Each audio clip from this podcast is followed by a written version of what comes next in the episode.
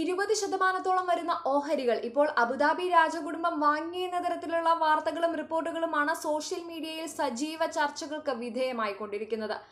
അതിന് ബദലായി പല കാരണങ്ങളും നിരത്തുന്നുണ്ടെങ്കിലും അവിടെയെല്ലാം ശ്രദ്ധിക്കപ്പെടേണ്ടത് ഒന്ന് മാത്രമാണ്.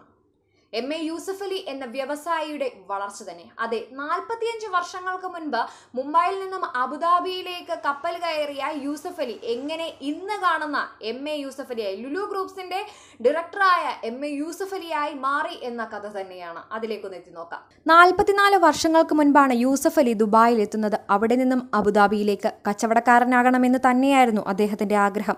കുടുംബവകയായ കടയിൽ ചെറിയ തുടക്കം. ടെറസിന് മുകളിലായിരുന്നു അദ്ദേഹത്തിന്റെ അക്കാലങ്ങളിലെ ഉറക്കം. വെള്ളം കോരി ഒഴിച്ച് തറ തണുപ്പിച്ചായിരുന്നു പലപ്പോഴും ഉറങ്ങിയിരുന്നത്. മുൻപോട്ട് കുതിക്കാനുള്ള ഒന്നാമത്തെ പ്രചോദനം പ്രവാചകനായ മുഹമ്മദ് നബിയുടെ വാക്കുകളാണെന്ന് യൂസഫ് അലി തന്നെ പറയുന്നു. അശരണർക്ക് കൈത്താങ്ങാകാൻ ഓടിയെത്തുന്നതും അതുകൊണ്ട് തന്നെയാണ് അദ്ദേഹം. മാതാപിതാക്കൾ കാട്ടിക്കൊടുത്ത വഴിയെ തന്നെയാണ് അദ്ദേഹം ഇന്നും യാത്ര ചെയ്യുന്നത്.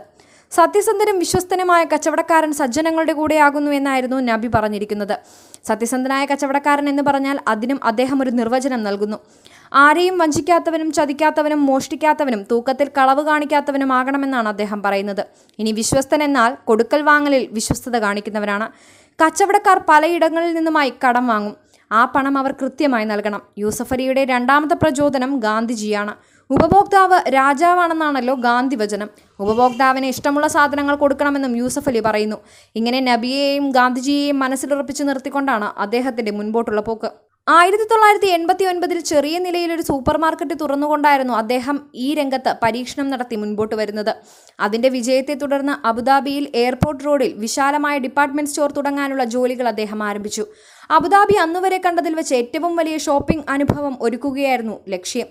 അവസാന മിനുക്കുപണികളിലേക്ക് കടക്കുമ്പോഴാണ് ആയിരത്തി തൊള്ളായിരത്തി തൊണ്ണൂറിൽ ഗൾഫിൽ യുദ്ധം പൊട്ടിപ്പുറപ്പെട്ടത്.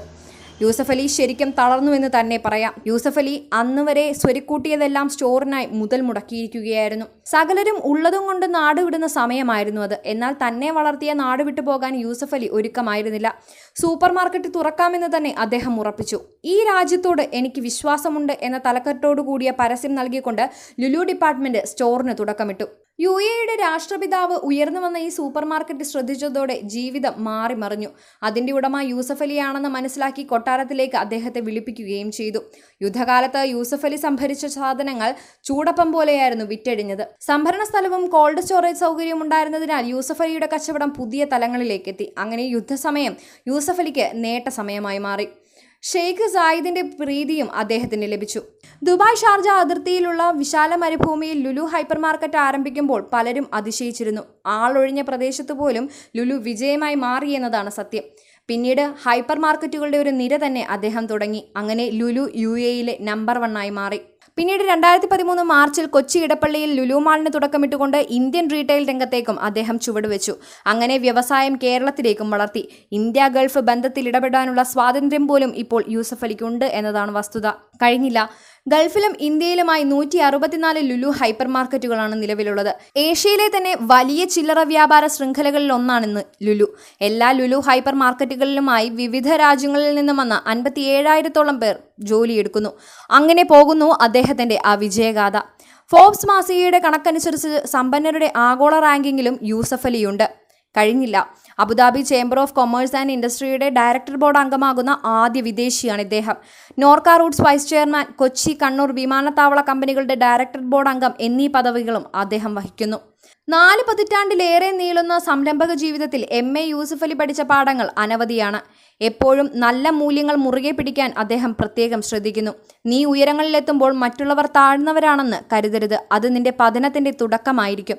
കുഞ്ഞുനാളിൽ വല്യുപ്പ അദ്ദേഹത്തിന് പകർന്നു നൽകിയ മൂല്യങ്ങളാണ് ഇന്നും യൂസഫ് അലിയുടെ കൈമുതൽ.